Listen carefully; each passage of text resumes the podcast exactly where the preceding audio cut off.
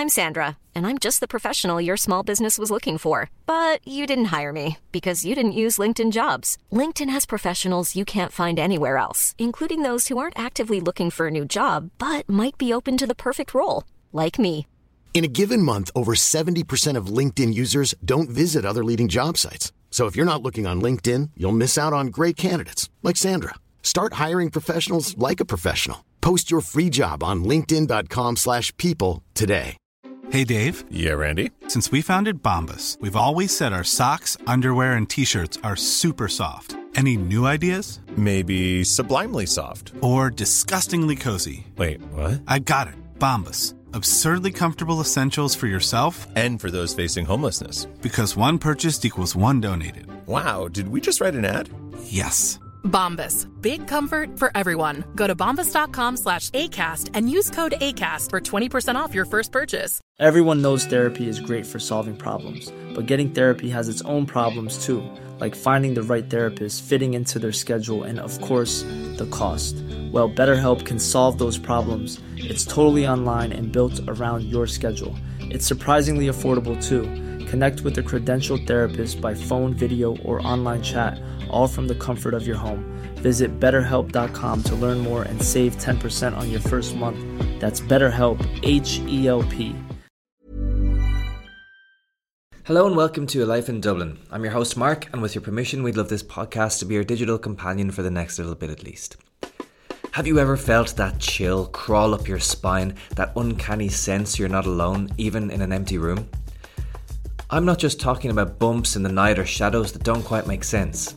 I'm talking about stories so palpable, so raw, that they invite us to question the boundaries between the seen and the unseen, the known and the unknown. Let me introduce you to Peter Dunne, the writer and director of the highly rated Petrified podcast.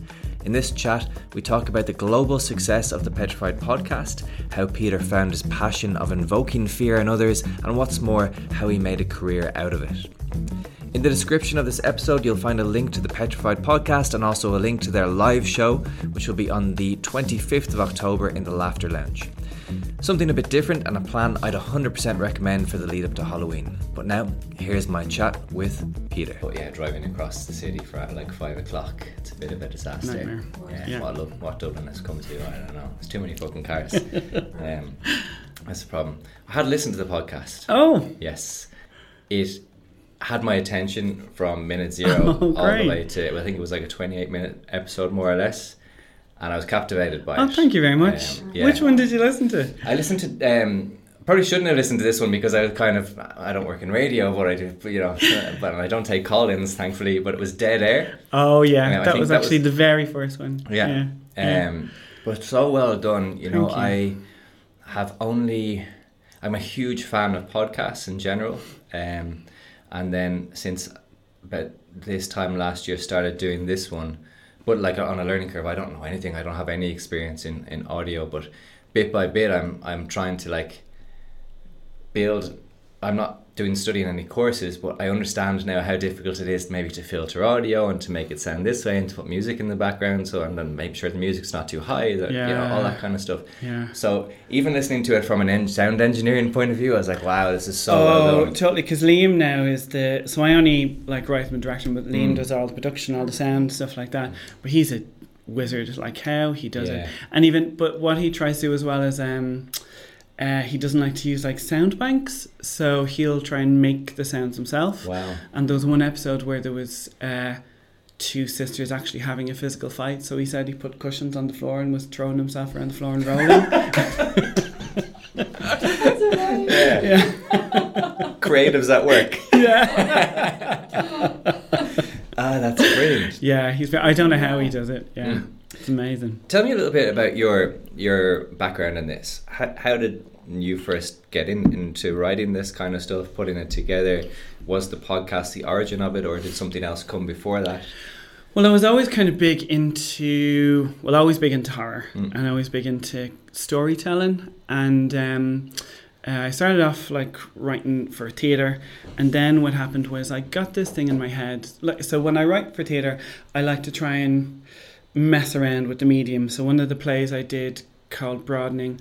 It all happens out of sequence, so you see the end at the beginning, and then the middle, and it's all mixed up. So I like kind of setting myself these little challenges, telling unusual stories, and we did. Um, and so I got this idea into my head. Uh, you know, like audio tours, the tourists go on. I was going, what if you could make one up and it was a load of lies, and then when everyone goes back to their uh, home countries, they have these stories about Dublin, and none of them are true. so, so that was the plan. So I was going, how would I, how would I do that? Because I'd never done anything like that before. And um, so I used to run an underground film night called Morb, where we take like people to really weird locations and show them like surprise kind of shock films. And Liam Geraghty, the producer, he interviewed me for RTÉ Radio, and so he was literally the only person I knew who had ever done any kind of radio stuff. So mm. I was going, okay, so how do I trick him? So I contacted him and I pretended I, uh, because I knew he loved podcasts, and I pretended I wanted to know more about podcasts. Would he meet me for a coffee? And so while we're having the coffee, I start like kind of running this idea past him and going, if only I knew somebody who could do something like that. And he was going, I could do it. So basically, so that's uh, how it started off. What I did was, um, uh, you started at Smock Alley, and then there was this audio tour that led you through the city. And but I timed it like I even timed my average walking speed from here to here. And if this took two minutes, I had to have a story that lasts exactly two minutes. Wow. Um, and then along the way, you saw stuff kind of like carvings on buildings or things on the road, and you put them all together, and you actually kind of were trying to solve this mystery. But then what it turned That's so out cool. at the end was you'd actually, if you looked at it on a ma- uh, above on a map, you'd walked a runic symbol around the city and you'd cursed yourself. So. oh my god, that's so creative. Very well. Thank you. So we, so we, well, no, because what happened was um, the city changed. So there was lots of construction, things were knocked down, so some of the little things were different. But um, and so through that, so uh, we got the we got the attention of the Bram Stoker Fest when they hired us to do like another similar tour thing. And then uh, Liam and I love kind of anthology horror stuff, like you know, Inside Number Nine, Twilight Zone stuff. And then I was going, what if we? And we said, what if we took the next step and actually made like a horror anthology for radio? So, so yeah. But then uh, when we were doing the launch of the podcast in the Sugar Club, um, I told this story on stage and realised I'd never told Liam that I tricked him. and, so, and so he found Surprise. out on stage in front of an audience. He actually turned around and went, "What?" yeah. I, I love that. Um, how did you? Well, this is what I'm. I'm interested in. Like, I'm so interested in people who can, uh, first of all, identify what it is that they they love and that they're interested in, but then going for it is a whole other thing. Um, so that meeting that you had with Liam, like, were you nervous? Oh no, because if I was nervous, it would give the game away. Ah, okay. Maybe I'm a sociopath. but no, it was just um it was just because I you know because I thought it was such a something that I do is I tend to get involved in things that I have no experience in whatsoever. Like I tr- like to throw myself in the deep end and then just you know force yourself to swim. And so literally because the only person I'd ever met who had ever done audio was Liam, I was just like, well, okay, I have to get him to work with me or Yeah. else it's not going to happen. So I just kind of went in with that mindset that this just has to happen or there's going to be no show. And when you were um, writing for theatre, um, at what point, like, at what point did you start doing that, and how did you get into that even? Uh, so I grew up in Ballyfermot, and so there was this. Uh, there was they were doing these drama classes over in like the resource centre, and one of my friends wanted to go and didn't have the nerve to go by themselves, so I said I'll go with you. And then when they were finished, the woman that was running the drama classes said, "Have you ever heard of a place called Dublin Youth Theatre?" I was a teenager, and so I auditioned for that and got that. And the thing about Dublin Youth Theatre is, um, it's not just learning how to be an actor. Like you learn how to write a play, you learn how to direct, you learn how to do all the backstage Cool. stuff, and then did all that and made great friends, and then um, just life got in the way, so I ended up working and writing fell by the wayside. Like I'd write kind of stuff myself, but never had like a, an outlet for it. And then two of my friends had uh, done a show for the Fringe Festival called Waiting for IKEA, um, Georgina McKevitt and Jacinta Sheeran. And so it was the end of the festival and it was the big party. And so we'd gone like back to somebody's house and the, the three of us were kind of like sitting on the sofa in some stranger's house and we were locked. And one, and Georgina said to me, why don't you write anymore? And I was going, ah, sure, you know, Mm. why would I? And then um, one thing about me is if you dare me to do something, I'll do it. Right. And so she said, "Okay, I dare you to write my next Fringe show." And I said, Wow. "Right," like kind of drunkenly said, "Yeah, I'll do it." And then just forgot all about it. And then it was a few weeks before the deadline to send in stuff for the Fringe, and Georgina like rings me. She goes, "Have you got that show?" And I went, "Yeah." And then I went, "What?" And I wrote a show for her. But then while I was writing the show, I just went, "Oh my god, I love this," and I forgot how much I love it.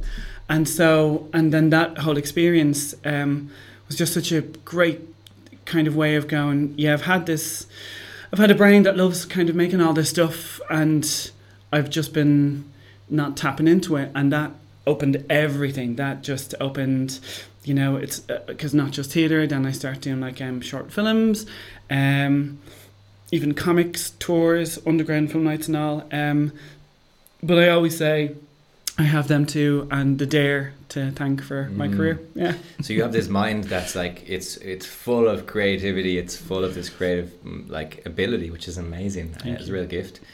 Um, how then? What's the writing process look like for you? Are you, do you can you are you one of these people that can sit down in a busy cafe with music in your ears and write, or do you need silence? Or I need deadlines. if I had like three months to write something, I'll write it in the last three days. yeah, yeah, yeah.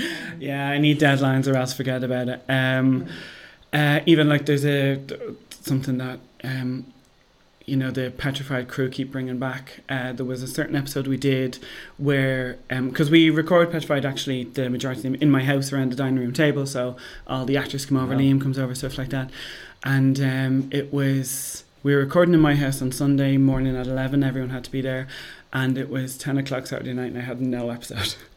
I just knew it was going to be in a call center, and I was just going.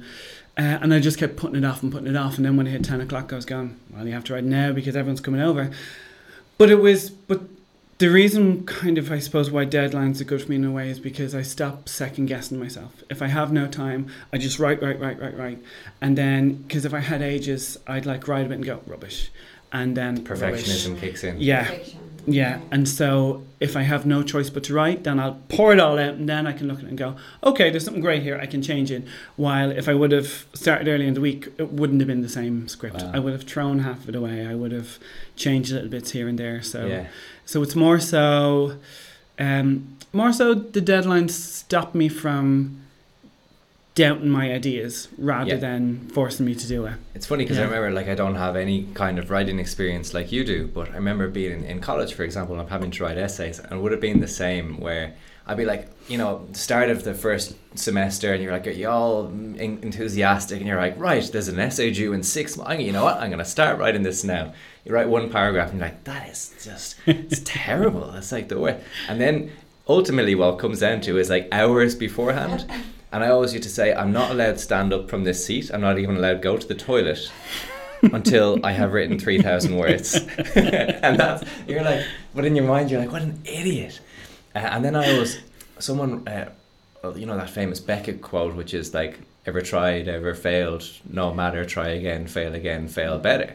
And I was like, oh, because you're always in your, when you're doing something like this, and even with the podcast, like I'm, I don't try to make them perfect. I don't really edit these or anything Mm. because I know if I go into that frame of mind, I will lose my Oh, mind. Yeah. Um, Yeah. and I so I try and be real light with it, Mm. and it's like it's doing and failing and doing and failing. Like I'm not aiming for good. I'm aiming just for a little bit better. Yeah. And it's funny how that really helped me, even with anything. Like Yeah. even with this, um, if I was 25, I would have stopped doing this a long time ago because of what you're talking about. Just that, like, I'd listen back to one. I got that was absolutely fucking shit. Never again. Yeah. It's funny, isn't it? How you you have to learn to deal with that kind of stuff Mm. as well. Yeah. Um, and I can't imagine that is pressure that you have on, on yourself to because all those actors that come in, they're brilliant, by the way. Thank you. Yeah. Yeah. How do how do you go about choosing them or? Uh, most of them are like every single one of them are friends. Just that's Wow. that's the good thing about like being in running in drama circles. Every single one of them are friends, and then uh, as each series goes on, I'll go, oh, this is this is one for such and such. This is one for you, and so everyone there's there's rarely been any. I think there's no one that's only been in one. They always come back, and I just it's so we've kind of become a little family, and so because um, some of them in particular, like uh, Margaret McAuliffe. She's been in 15 of them, and Donald Gordy, I think he's been in 18 of them. But sometimes they'll be in the same episode as different people because Yeah. they're so good at different voices and stuff like Mm. that. And then as well because you know it's so such a because we're around my dining room table, it's so laid back and just you know it's a real relaxing sense of working, and none of them actually see the scripts until it's plonked in front of them on the table. So we're used to each other's ways of working and stuff like that. Um, But at the end of it, you're professionals, really. Like, you know, if Well, I if. I asked some of my friends to do that, it would be a disaster. you know. but it's but you know at the same time I, I realize that like what I'm asking them is a big ask because in a way they're almost cold reading and so I give them like kind of light direction and then we just go for it and then if it's gone wildly off course I'll say can we try it in a different way but like because the other thing I do is like um I don't like them knowing the ending before they see it mm. because in one episode in particular um two of the characters it turns out in the last maybe three minutes you find out that they're serial killers mm. but I was going, if the actors know this in advance, they'll be playing it. They'll be mm. like, kind of, you know, putting like, you know, big emphasis on certain lines or getting or dropping their voices. But the fact that they were just acting, as much of it, it was a shock for the audience, it was a bigger shock for them when they realized. So there's stuff like that that I don't want people playing into the thing because usually with petrifieds there's there's almost a reveal at the end of the episodes or Yeah. something unusual that happens and I don't want to give hints along the way Mm. which is you know a roundabout way of saying the scripts aren't finished to give it to them Ah, well, no, they're definitely you have it kind of in your head. I think what you want. Um, when you're walking through the streets and you see something, and does it spark an idea? definitely well see where like where all this where all of it came from is like uh growing up in Ballyfermot like loved horror and loved Halloween and so um uh, so you know you'd go around all the doors get all the sweets and then we'd go home and then it would always be my mum my aunties my nana and some of the kids and they'd do like a few little crappy games uh, you know the money in the apple or the bob and apples in the Yeah. basin and I was just going, but this just won't do. There has to be more to Halloween than this. So I start making up Halloween stories and games and stuff like that for everyone else. Um, and so one in particular, there was a What age were you at this point? oh god, I would have started like when I was about eight or nine, and Yeah. then there were, there were lots of young kids, and then I started doing it throughout. So one in particular was um, uh, we told all the younger all the younger brothers and sisters and cousins and all that my nana had found a suitcase out her back garden when she was digging. And when she opened it it was full of children's clothes and photographs. And it turned out that there had been two orphans that had died in the house and the people that killed them wanted to hide the fact that they ever existed. So they put everything in this suitcase and, and buried it at the back. But then, because the suitcase had been opened, the spirits of the orphans were in the house, and the kids had to do all these things to try and release the spirits. And so Oh, that would wow. have. So then we had like, we had me nana like sitting up in bed, and we made a video of her with like if a I was a kid at that point, I would have pooed my pants. Oh, they'd, be- they'd be crying and everything. Like, like there'd be at least four children crying per party.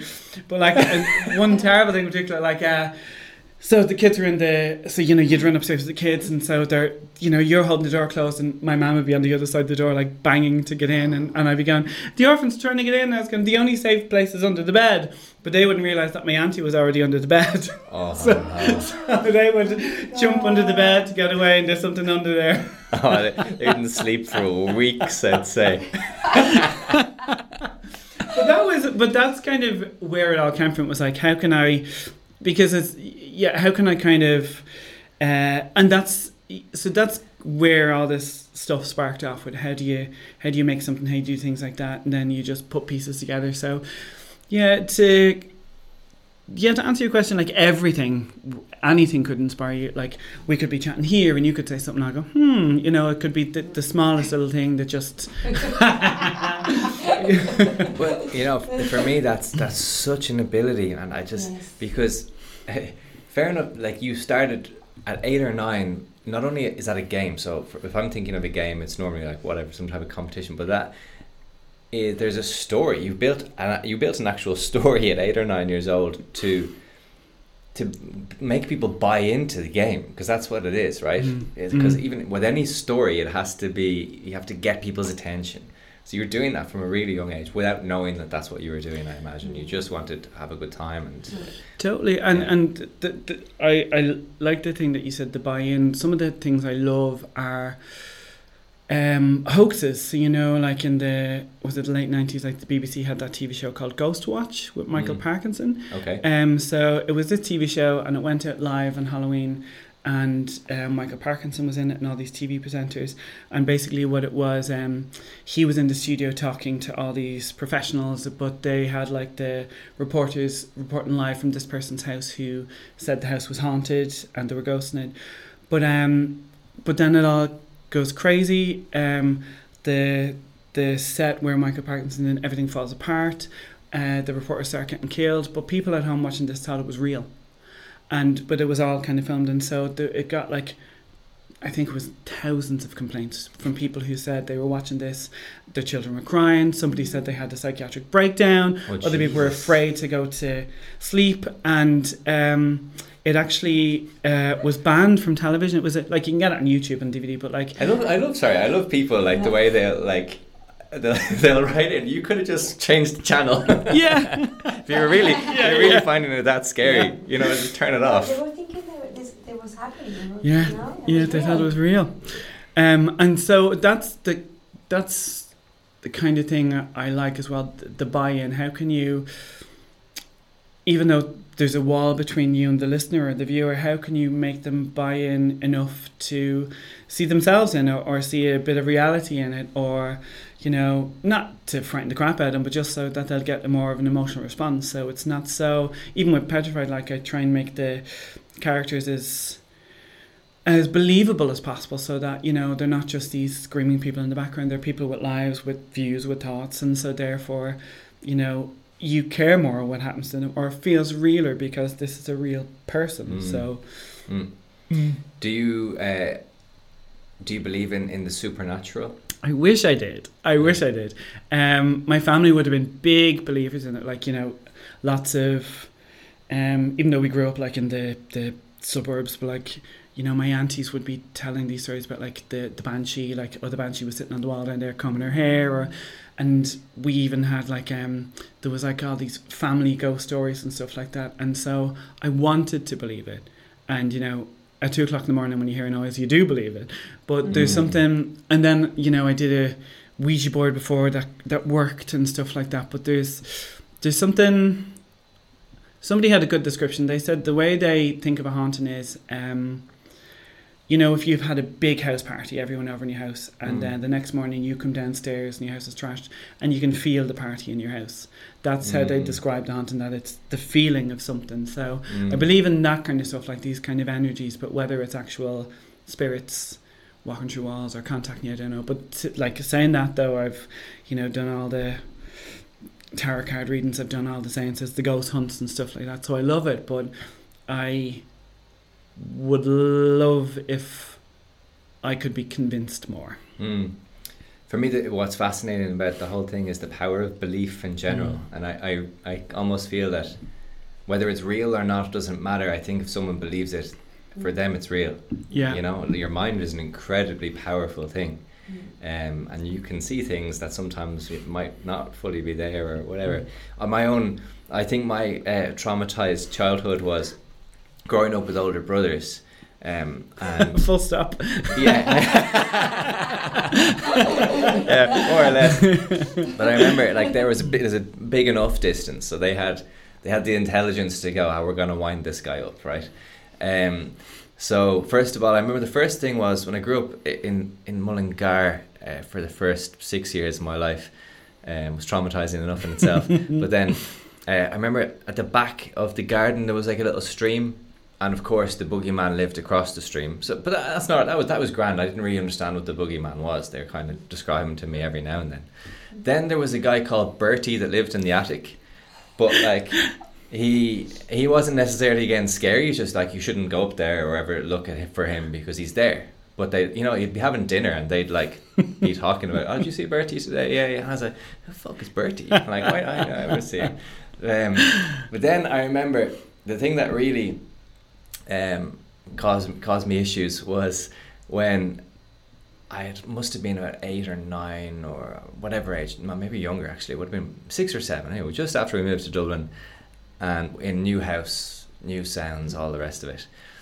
And I was thinking about ghosts, or maybe I'd watch something on TV, or probably watch probably Casper or something like that.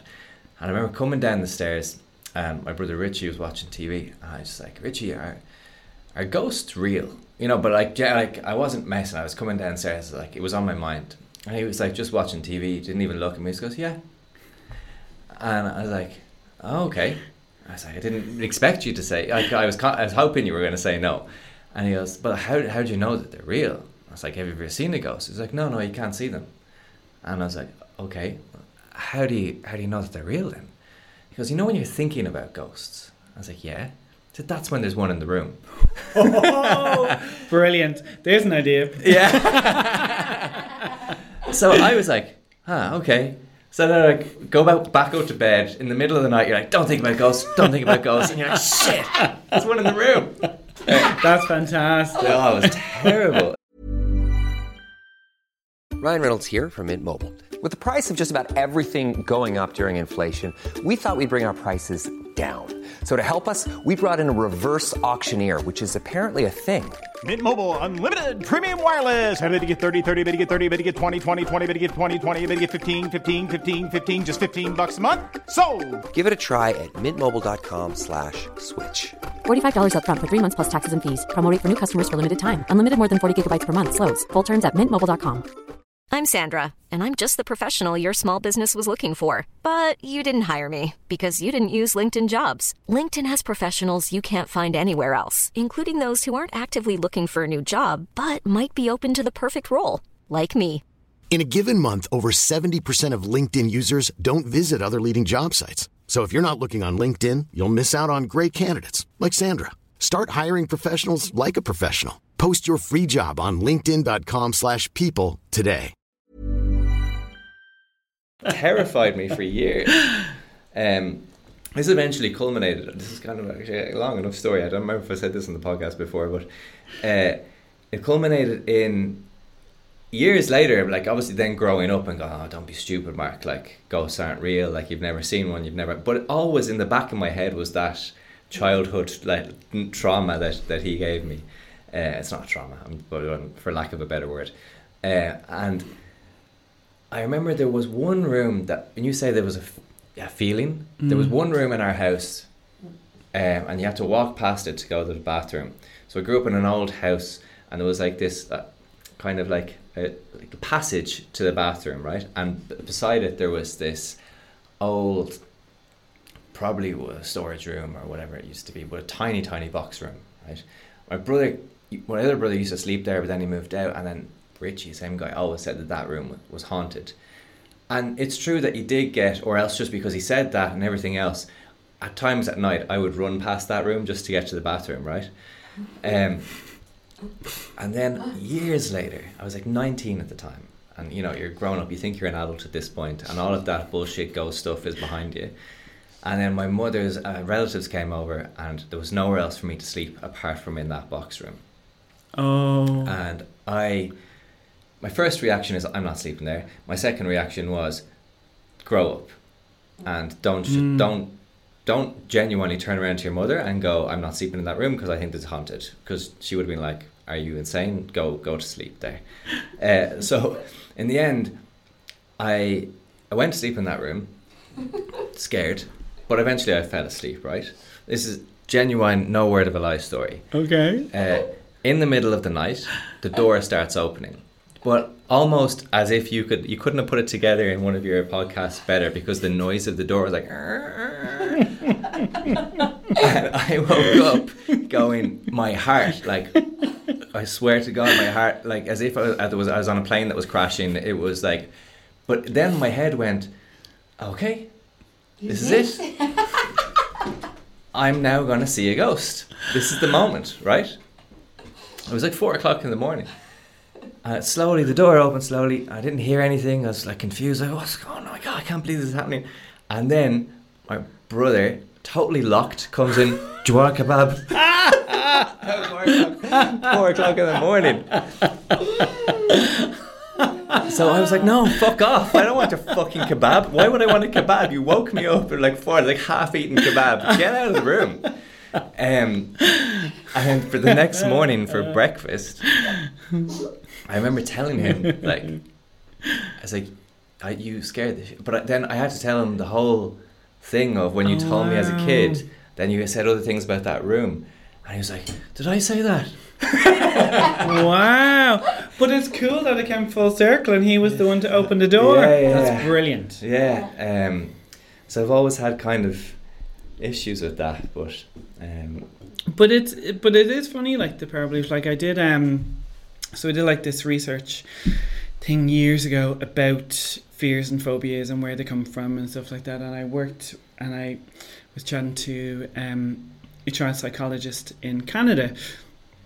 And she was saying, uh, well, unfortunately, it, the thing is true. Like you do get most of your fears from your parents, but Mm. she was saying that she was saying the three.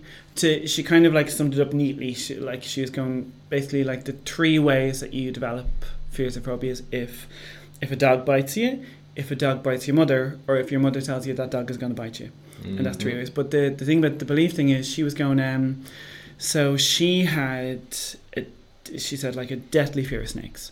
She's Mm. terrified of snakes. She said she's never seen one in real life. She said she's only seen them on the TV. The thoughts of it give her the creeps.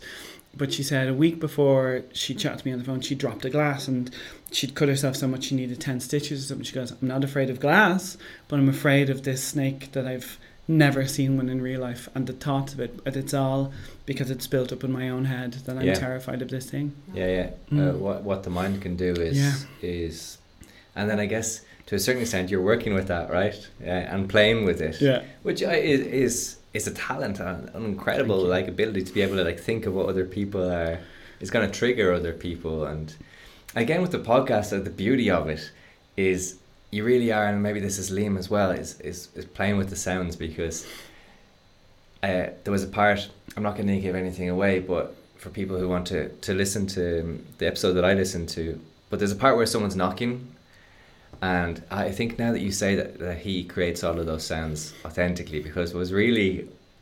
I don't know. It was it really? In, when you listen to it in your headphones, you're like, "There's someone, someone knocking. knocking, There's someone knocking." Yeah. Yeah, yeah. But it's just that simplicity of knocking, right? Knocking can sound like, "Who's there? Who's that? Yeah. What's going on?"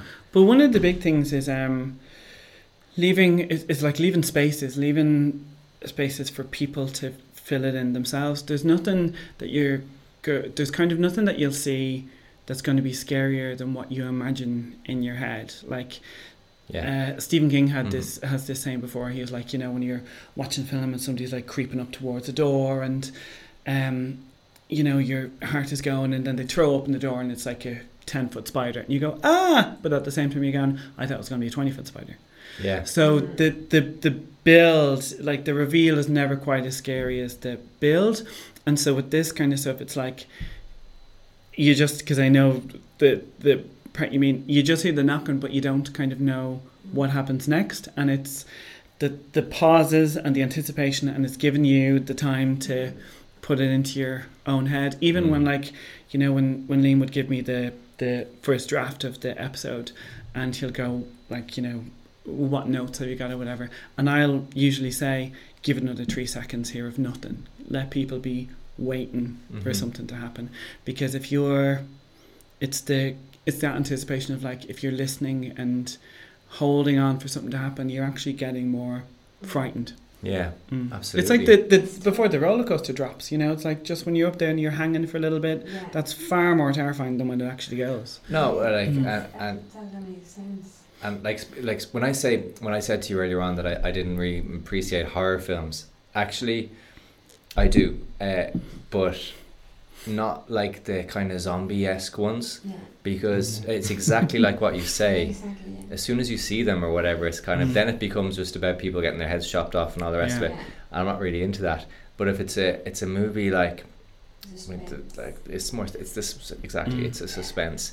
Um, I watched one which scared the absolute shit out of me, and I think it, I, I found it so scary because it, it could be real. It was re- was called Regression. Um, actually by a Spanish director that I can't remember his name now. I always get them mixed up. Amenabar maybe. Um, and basically it was about uh, the idea of um, people thinking they had these memories, but they were implanted memories by Mm. someone else. So this this actually happened, where let's say I uh, you arrest you for a crime you, that you didn't do, but then I convince you that you did it, Okay. and then you start in Mm. your own head seeing that you did it. Yeah. So uh, you had, but the, the film takes the point of view of, of the person who's who's receiving this and is like believing and having these memories of terrible things. Mm. Um, and I found that really scary. Number one, because it has happened. And you just, I just, this power of the mind and the way it was done. And it's like you say, it's all suspense and there's no uh, big mad zombies jumping out and stuff like that. Um, which are equally scary, you don't get me wrong. um, but it, it, that aspect of suspense is, is really cool. Mm. Yeah. How did the, um, I'm interested to know how the live shows came about. It was it, it came about because of an invite. So the London Podcast Festival um, invited us over to do a live show, and we'd never done one before. I'd always kind of toyed with it. Not so much the idea of necessarily a live podcast, but the same thing I was I wanted to try and create like another hoax, like if you know you invite people for an evening of ghost stories, but then the theatre starts breaking down around you or a light starts going off and so people are going, Is this actually happening or is this part of the show? So uh-huh. the London Podcast Festival is over and so I was going, so okay, so if these people are coming to see a live episode, we don't want them to feel like they're watching a play. So how can we make them feel like they're part of the show? Uh-huh. So the episode ended up being about um, two women who were hosting a live podcast at the London Podcast Festival. Okay. And but written into the script, there's interaction with the audience, so they're getting the audience to say stuff, but that's meant to happen because it's in the script. And without giving that away, if you haven't listened, the fact that the audience was there um, and something that the audience do has something very much to do with the ending. So Mm. it was to try and make people feel that once again they were part of it. You Yeah. know, so because you know if you're just having people come to watch two actors on stage, what's the point? And so people like kind of listening at home. Um, some of the feedback that we would have gotten on social media and stuff like that, people didn't realize that it was actually a live show. They thought it was all scripted. Scripted. Yeah, Wow. yeah. How does it feel to get like such incredible feedback about something that you put together? L- lovely uh, at the time we were doing it was absolutely terrifying but it's lovely to um it's lovely because sometimes when you're when you're just kind of writing away at home it feels like finished and then you throw it into the void and you never get anything. And so you know if if your friends or family had gone to see a show of course they're going to tell you it's good or they're not your friends. Yeah. but um but then with petrified it was kind of one of the biggest things where like we were getting so much feedback and it was some of it was lovely. Like you know you, you wouldn't realize how many people are listening like you know there was there was one person and um he was in America and he he was saying that um he has a job like he said it's kind of a depressing job like he just works stacking shelves after the store closes. And he says so when he goes into work he'll put on an episode of Petrified and that's how he'll do it. And then you know there was a librarian in Oregon and she said when it's an especially rainy day she listened to it on her walk to work and stuff like this. Yeah, and really nice. people would say such lovely things. And so um actually what we what I wanted to do is for the start of the third season, I just kind of wanted people to know how much it, you know, it, how much it means actually just get a little message saying, "Do you know, that was great. So I wrote an episode um, that uh, takes place on a tour bus, and it's two Americans going around um, Ireland. Um, but then they have this game on the bus where you have to figure out kind of who the killer is or whatever. So everyone has to like swap seats and sit beside the person in front. You keep it on like that. But as the characters were swapping seats, everyone that this episode was a fan who had wrote something. Mhm. So you know there was uh, I knew that one of them was a dancer and she was a journalist. So when the person sits beside them, they're talking to her and she's talking about like you know I'm a journalist and stuff. And then they'd sit beside somebody else and that would be a guy from Belfast who was a runner. So I wrote them all into the show to say thanks. Um, and so and that was lovely as well because then when we put the episode out, those fans getting in contact and just you know there's there's one particular fan we have and she was going um because she because of the difference in hours like she would get home from work and be quite late so she's lying in bed at two in the morning and then she realized that she was in the episode and she said she like just jumped up and she started like shouting just going that's me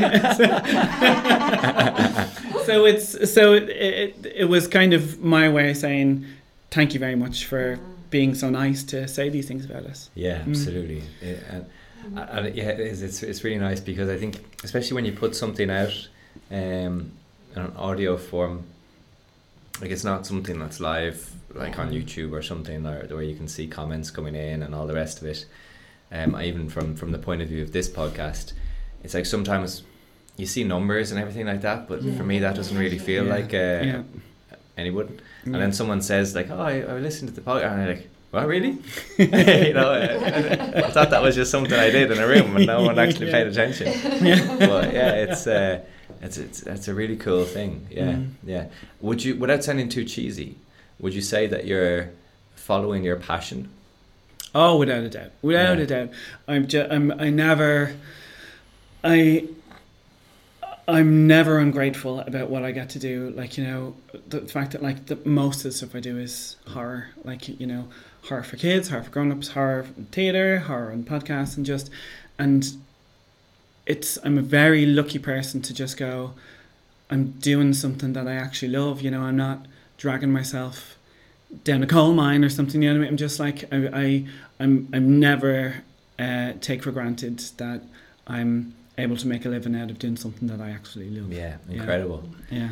If you were chatting to a mate of yours who you know is in a, a stable job, a fine job, but you know they're not very happy doing it or they don't have much meaning and they might have something else that they or they might they might even not be sure about what they like, but maybe I don't know, maybe they're mad into skateboarding or, or doing graffiti or whatever it might be. What would you say to that person to or would you say anything like You know, it's difficult because unfortunately because of the where we are living now, you need to make money. But Yeah. Mm. but there's always there's also part of you that you're going like if your job is fifty percent of your life and you hate your job, mm. you're hating half of your life. And so, you know, I think we've all been in those situations where you run yourself ragged or you're staying up late to a job and then after a while or after a few years you leave the job and you just go, They don't miss me, they replace me. And so all those things I mm. missed, all those late nights I stayed up, all those times I was sweating mm. and you know, you're not going to be on your deathbed going, God, I wish I would have gotten that file done, you know? Mm. So I would, to a degree, that like you don't want them to end up destitute based on your recommendation, Yeah. but always chase what you want to do. Like it's, it's such a, I, you know, it's such a shame sometimes when you talk to people and, you know, you find out these things about them that they say, oh, I used to love doing this when I was younger, or I used to do this thing, or I always wanted to see this country, or I always wanted to do this thing, and they never did it. I think Yeah. there's nothing nothing kind of makes me sadder that like you know that you can be disappointed in your your life in a way you know that you can that you can kind of go through so many years just sad you know always try and in some way chase what you love Mm. I think a lot of people get distracted by, um, and you know, we, I I'm not immune to this either, but get distracted by what you feel like you should be doing. You know, whether that's studying just for the sake of studying something where you probably you're not even interested in it, or doing a job because you think that's you know what you need to do. You know, you Yeah. get a job and and and sometimes needs must you know people have mortgages of people have children so you know it's it's uh, but it is a thing of like if you can find some way of not just giving up on your passion Mm. do it yeah Yeah. Um, you have your mate, I guess, to thank you for giving you those Yeah. deadlines. Yeah. it's what got you. It's what got you really from Yeah. from point A to point B. Um, you have a live show coming up. Yes. So this, um, I, this we're recording this on the fifth of September. Um, but yeah, it, it it'll actually be out either this week or next week. Cool. So, um, when is your your live show going to be? It's the 25th of October, which is a Wednesday, in the Laughter Lounge um, at 8 pm. And once again, I am still writing it, even though we've started selling tickets. but uh, but it, but the same thing as well. Like I was going, how can we make this how can we not ignore the fact that we're in the Laughter Lounge? Um, so two of the Mm. performers are comedians. Okay. Um, there will be a kind of stand-up element involved as well, and that's also a kind of thing that I like doing, challenging myself. Like I have to teach myself how to write stand-up comedy, Mm. which is what's the thing they say? Dying is easy, but comedy is hard. uh, so is. yeah, so that but uh, but the same thing again. I want um, I want there to be a real level of interaction. I want people to feel like they're a part of the show because the show is like talks about being in the laughter lounge. They address the audience to make it feel like this is a very special event. You're here at a live show, but it's a live show. It's not watching something that's already taken place take place. you know? Brilliant. Yeah. Part of the show. Yes. Um, who do I know the comedians? Would Uh, so Ali Fox, okay. she does brilliant stuff on Instagram, um, and she's done a few live shows as well. And then, uh, Give her a follow. oh, she's gas, Yeah. gas. And then Anne Shields McNamee, she's um, starting out. So she's done. She started off doing stand up in New Zealand. Now she's doing some stand up over here. She's done a few gigs, and then um, and then we have the straight man, for want of a better word. So that's Margaret McAuliffe, who's done Ah, yeah. tons of petrifieds. Yeah. So had to have her back, of course. Yeah, um, it's I'm I'm always so impressed and so whenever we because we do the, the live shows every now and then as well and we have the comedians in to perform and I just have so much respect for them. Uh, it's so difficult. It's terrifying. Like Yeah. that's something that I'd find terrifying. Having to get up in front of everyone and just if they don't like, because you know I've talked to people before. If you're a few minutes in and nobody is laughing, there's nothing. I could imagine there's nothing worse. Yeah. Yeah. But I've learned so much from them as well because um, I don't perform like well, when we do our live shows. We we just do a short chat. Like that's not Mm. really a performance in my opinion. Um, but just learning from them in the sense of like you can prepare your act, but then your act has to be ready for a specific room and a specific group of people. So Yeah. what I found is the really good ones will go in and they'll like get a sense of the room. And like just say, let's say it's a smaller crowd, they're not gonna go in with some of their, you know, really loud brash stuff. It's gonna be more intimate, it's um and, and vice versa then if it's a bigger room it Mm. gets and but that one act you have to have many different ways of performing it. Um so I used to think before, it's like, oh, you just write your stuff and go up and tell your jokes. It's like, no, you have to like, maybe that's what it would be for the super famous, popular people who always know that it's going to be a sold out room or whatever. But for those people who go in, like, there's so many different uh, open mics and stand up places around Dublin, uh, and they perform. It's just incredible. Yeah, and e- and even with the with the performers, so you know, as talk, I won't give away anything uh, because it's not quite written. No, but I won't give. Um, but one of the performers get, gets up and just does a stand up set. Ah. And when I was talking to her about it, she was going, "Yeah, fine." She wasn't even flinching. And then the non-comedy performer, uh, Mags, when I was saying to her, uh, "It's a comedy show," and she was like, "Oh God!" So you know that she was just like, "No," but while the the comedians were just like, "Okay," you know, Yeah. because they they're They're used to having to to- put themselves up there like that. Yeah. Yeah. Yeah. Mm. Um, where can we? I, I'm going to put a link anyway. Is, Thank is, you. it, is it Laughter Lounge? Uh, link? Uh, laughterlounge.com. You can get the tickets there. okay, yeah. perfect. Laughterlounge.com, and we search for Petrified, or it'll just be Uh, there. it should be up. Well, I, it's on the website already because I know we started selling tickets, um, which is another deadline to write the show. but uh, so yeah, it's definitely up on the website. Yeah, right. And you're how many series have you done now? we've done three Yeah. so far, um, and then this will be our second live show, and then yeah, we'll see what the future of Petrified is after that. Do you think there'll be a series four? I hope so. Yeah. Yeah, Amazing. yeah. yeah. I'll keep churning them out as long as people listen. Yeah, Yeah. for sure. Mm. Like, do keep going with it because, um, like I I became aware of it when when you guys got in touch, and um, I just think it's serious quality. Like, it's Thank nice you. to see that format of podcast as well, where it's not like one like me, where just like chatting to someone, or if somebody else just chatting into a mic by themselves. It's nice to see ones that are really. I have a lot of respect for those. Uh, I wouldn't. Would you call them a podcast? It's almost like an audio experience. Yeah, like r- yeah. Mm. Um, I mean, I know it's a podcast, but I, I think, you know, that, Probably this it was in the past when it wasn't on TV.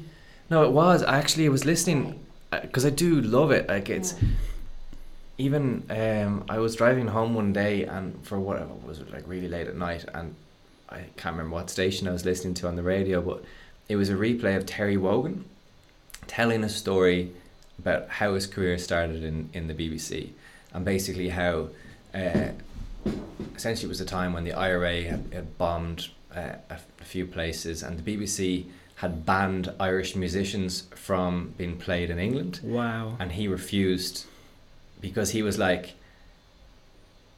the IRA is not representative of Ireland. But if Hmm. you ban Irish music, you're banning Irish people. Irish people don't want this to happen. So he was fighting against it, and then he was being told by the director, "You're going to be fired." But it was a whole audio experience because, you know, he was doing there was voices, and they had actors in to play the director, and Mm. Uh, it was. I I sat in the car for like 15 minutes just when I got home. I was like, I can't stop listening to this. Exactly, and if you think of like when when are you going to be listening to to these kind of things? So the you know you might be listening when you're running, when you're walking dog, when you're doing something. And one of the things I say about even petrified is if people are listening on their headphones, you're whispering into their ear, and there's nothing creepier than that. You've just given me an amazing idea. I'm gonna listen to the next episode while running. I just think that would be an incredible motivation. Like I'll be scared shitless. Like I'll, I'll hit, I'll hit hit all kinds of records. it's a great idea. Thank you. Oh God, um, Peter, it's been an absolute pleasure. Thank you so um, much. And really, really nice to meet you. And Thank really, you. uh, it's like Thank you. uh, like inspirational to hear someone who's kind of going after it, and also to meet someone who's very, very talented. So Thank I you. really wish you and the rest of the actors and Liam like incredible luck, and I hope it, uh, yeah, just keeps growing and growing and growing. Thank you so much. I appreciate it. Yeah. Have we went to the show? I think we'll go to the show. Yeah, for sure. Yeah, yeah, yeah, for sure. Um, 25th of October.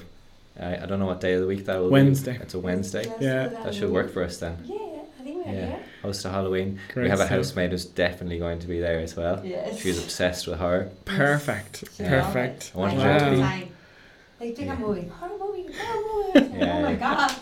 Another three ticket sales done. Yeah, yeah. It's, it's, it's, it's it makes a difference. Uh, thanks, Mel Peter. Thank you very much. Boom. Thank you.